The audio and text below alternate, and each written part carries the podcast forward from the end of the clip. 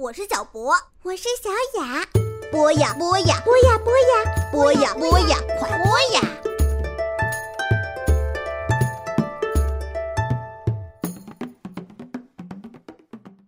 同学们、小朋友们，大家周末好！这里是博雅小学堂，我是潘采夫。现在是播报新闻时间。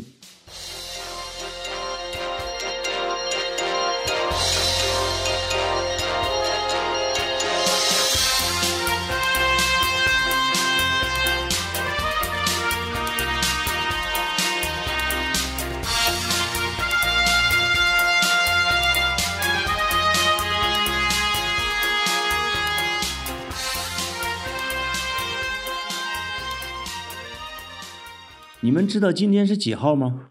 六月七号。六月七号是个什么日子？是高考的第一天。可能爸爸妈妈告诉你了，也可能没跟你说。今天是那些大哥哥、大姐姐们要考大学的日子，一共要大概考个两三天吧。我记得当年我考大学的时候就没什么感觉，自己走路去上学，考完之后走路就放学回家，啊，也没人带着，不像我现在听说很多这个高考生呢，爸爸妈妈都先带他们住到宾馆里边，就在校门口，生怕路上堵车呀，耽误了考试。现在高考的这种防护措施也越来越严。前两年有一个新闻把我看的乐死了。他说什么呢？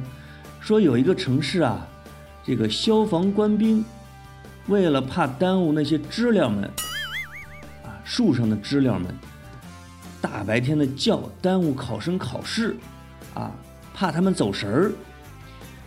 在考试那几天，每天早上从六点，还有中午十二点这两个时间呢，出动两辆洒水车，把那个水管子对着树就喷呐，那个水龙就把那些知了全部赶走，一下要冲三十多棵树。这样的话，校园就安静了，想让考生们多考几分。我觉得这种办法实在是让学生们可能哭笑不得吧。那些知了一个都没有了，这个环境反倒有点吓人。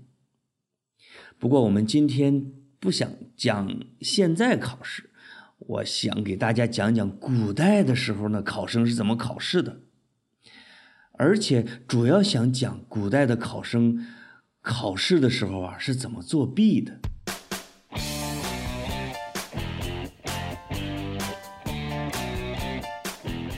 现在作弊很难呐，教室里面都有摄像头，一举一动都能看得出来。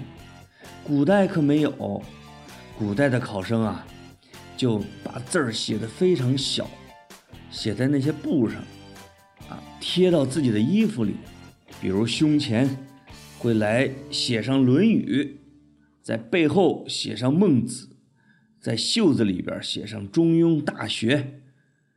听说一件儿这种古代人的那种长衫啊，能写二十万字。在南京的江南贡院博物馆，现在还在展着一个作弊的工具，就是一个一摞小纸条。那个小纸条的字能有多小呢？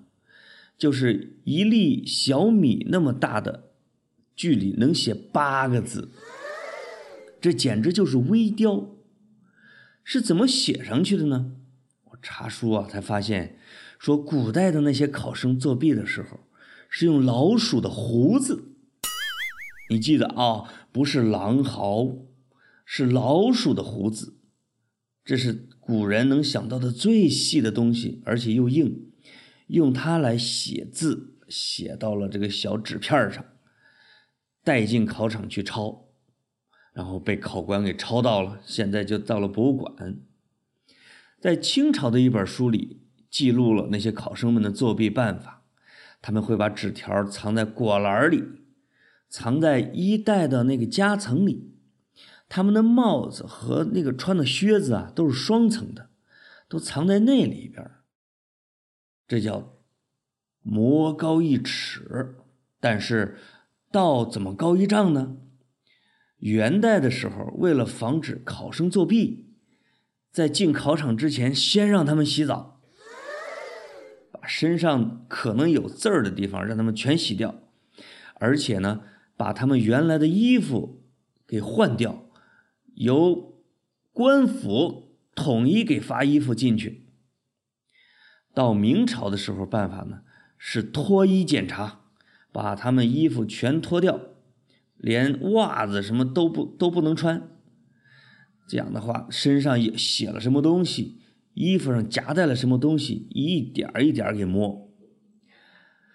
他们用什么办法整准考证呢？那时候又没有照相啊，古人就画像，给你画一个简单的头像，然后在旁边写上这个人有没有胡子，有没有胎记，脸上有没有什么痣，来区分。于是我想啊，如果这考生啊有双胞胎，而且他的双胞胎哥哥或弟弟学习好，那可就赚大了。因为如果那种情况，考生基本上查不出来。